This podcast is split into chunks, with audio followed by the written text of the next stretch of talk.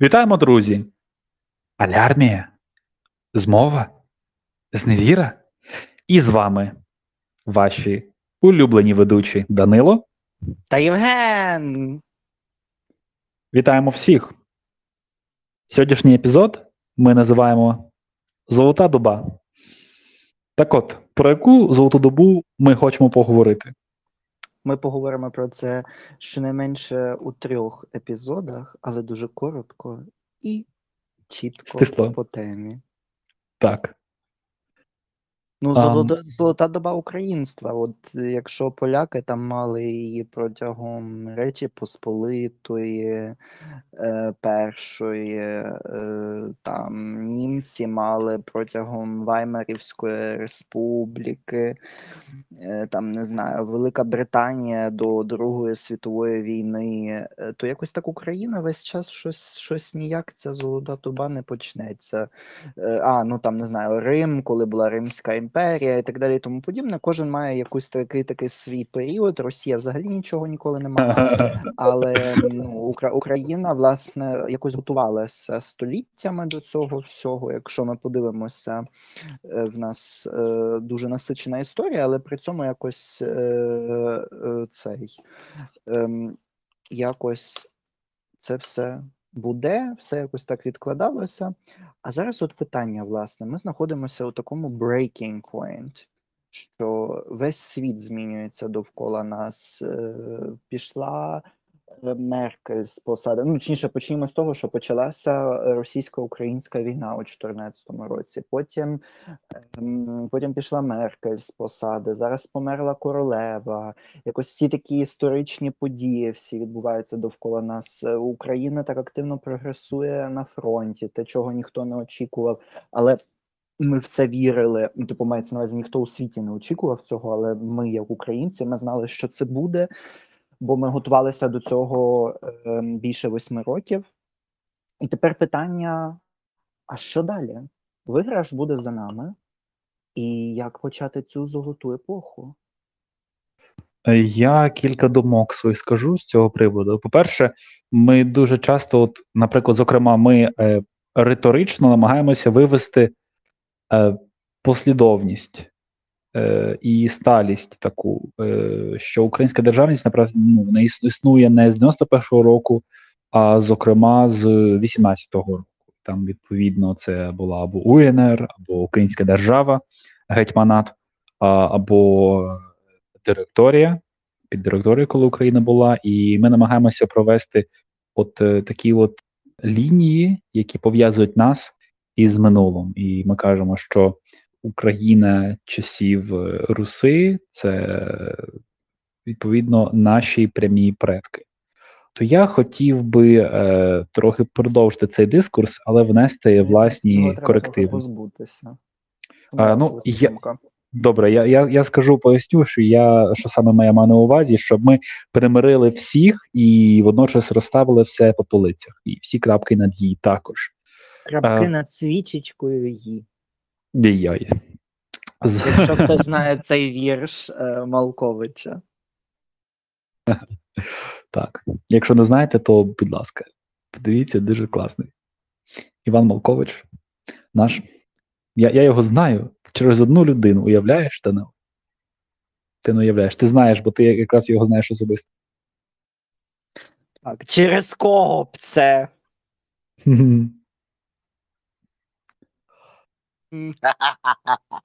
Добре, продовжуй, будь ласка. Добре, гаразд. Я думав, ти зараз передаш людині ці вітання, через кого ти познайомився з ним. Ем, загалом я ні через кого з ним не познайомився, він сам мене знайшов. Е, Це було через те, що вийшло кілька статей про мене у українських ем, цих ем, газетах, і він хотів, щоб українські книги від Абалагамаги теж потрапили е, на книжкові полиці е, у Берліні, не тільки, і так він мене знайшов. Чудово. Отже, е, Вова, тобі всіх... вітання, якщо ти нас слухаєш. Привіт. Так от, е, я хочу всіх примирити і наразі послідовно е, описати, як, на мій погляд, було б краще, аби ми рефлексували оцей от зв'язок, який нас пов'язує із подіями у товщині взагалі часу. Е, а вже ж Київська Русь, або більш популярно зараз казати Русь, бо це ну, за деякими твердженнями Київська Русь це штучний термін, бо держава називала себе просто Русь, або якщо старонормандською, старонор, нор, нордською мовою, староскандинавською, мабуть, так правильно сказати, е, вона називалася Гарда Рікі, тобто держава міст, бо вважалося, що так багато великих міст. І це вже ж незвично було для, зокрема, скандинавських поселень, де вони були дуже децентралізовані і не мали таких великих е, міст, зокрема, як Київ або Чернігів, так і так далі. Це наше минуле. Але так сталося, що е, як з багатьма народами, упродовж е, існування от цієї сутності сенси змінюються, змінюється контекст і змінюється самоусвідомлення. От і в певний період історично так сталося, що сама нація, національна держава, це об'єднання, яке дозволяло ефективно е, окреслити та організувати спільноту людей за принципом, ну, найчастіше це була культурна спорідненість. Не обов'язково це може бути етнічна спорідненість, бо є також переселенські держави. Іноді це може бути релігійна спорідненість, е, це, зокрема, характерно для мусульманських держав, е, в певній мірі для держави Ізраїль також це характерно. От, бо Але ми все ж тут повернемося власне так, до України. До України. До України. Е, е, Зокрема, е, я от на Ютубі продивився е, розмову, лекцію е, Ярослава Дашкевича, там, де він сказав, що оцей от загалом національні держави вони утворювалися у 19 сторіччі, і коли ми, знаючи і розуміючи весь цей духовний, ну і загалом історичний спадок е, території, на якій зараз знаходиться Україна, ми робимо трохи е, невірний висновок, що українська нація вона давня, стародавня, що їй там тисяча років. І це в певному сенсі є зв'язок, бо населення, яке жило від початку утворення і розселення слов'янської єдності, слов'янських е, народів, воно нікуди не ділося. З того часу, як воно утворилося, от в межах на на теперішній Слобожанщині, де перші почали знаходити пам'ятки, які виокремили як слов'янську культуру від е, ну, загальнослов'янську спільноту від там, германських або кельтських е, культур. Це, це не означає, що вони е, були віддані українській конституції і ну вже ж слухай. Я маю на увазі, що ці люди якісь люди, котрі там собі існували. Вони можливо, вони жили весь цей час тут. мови, вони там жили, але в них ще свідомості національної не було, тому що взагалі ті держави, в котрих ми живемо, вони є об'єднані за національним фактором. Про це просто треба пам'ятати. І і оце населення слов'янське, воно ну, в певному певному сенсі нікуди не дівалося. І зараз його нащадки живуть у сучасній східній Європі.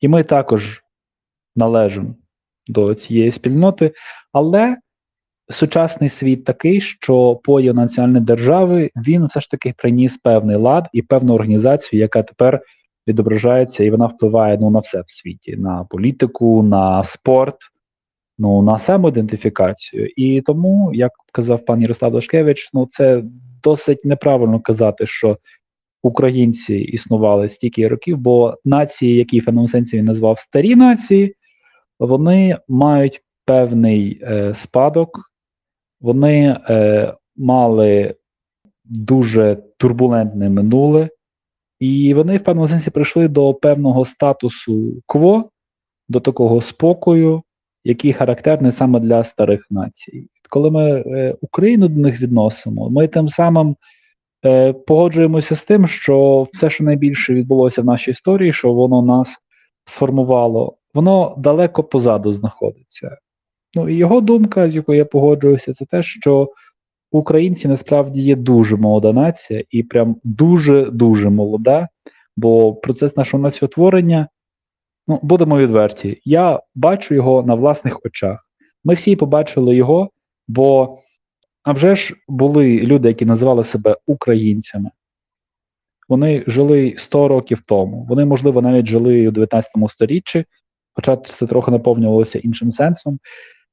Сучасний сенс е, національної держави він утворився після проголошення незалежності і, маючи весь той спадок, який підживлює нашу національну самодотичність, тут Він не має- те, що Так. в нас в нас Україна є спадкоємницею як радянської України, УРСР і у, е, у так е, УРСР, але також і е, УНР з УНР, тому що і останній президент УНР передав всі інсигнії ем, Кравчукові.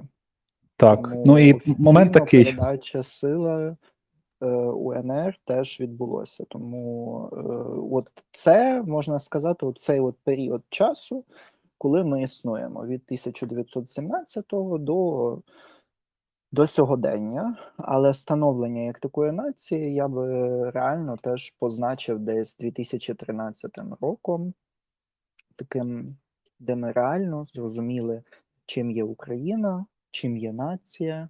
Який Е, далі треба шлях Так, і який, е, е, який цей шлях буде, і як ми його будемо розбудовувати далі.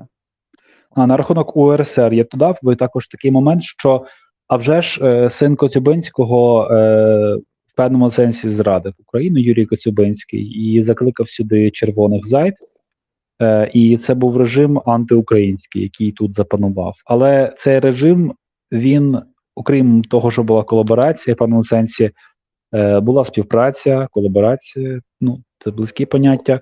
Але також е, державні кордони, які він е, тоді окреслений був у Москві, вони погоджувалися виключно з урахуванням того, що от є українці, які відрізняються від великоросів. Тоді це було відомо, і тоді накреслили спеціальні етічні кордони, які проходили по тодішніх е, ну реальному реальних кордонах, там етнонаціональних. Тому тут українці це також зауважені. ми отримали Крим. Це типу назад. Тому що якщо подивитися на попередні мапи, то частина Криму вже належала е, УНР. Це по-перше. По-друге, там жили українці. Ну і по-третє, е, спорідненість і е, ну, е, не спорідненість, а зв'язок між е, Кримом і Україною був набагато сильнішим, ніж між Росією е, та Кримом. Кубанню, чи там Сочі, чи Так, що так, там так, ще там так, на так. заході, на Ну, сході. ну, це от просто, просто така цікавинка, що все ж таки Крим реально, навіть історично, належав і є українським з урахуванням інтересів ем, Кремли, кримських народів, котрі там живуть: кримських татарів, кримчаків і караїмів. І я думаю, це прекрасний момент, щоб закінчити першу частину цього випуску. Наше золоте минуле, що веде нас у золоте майбутнє.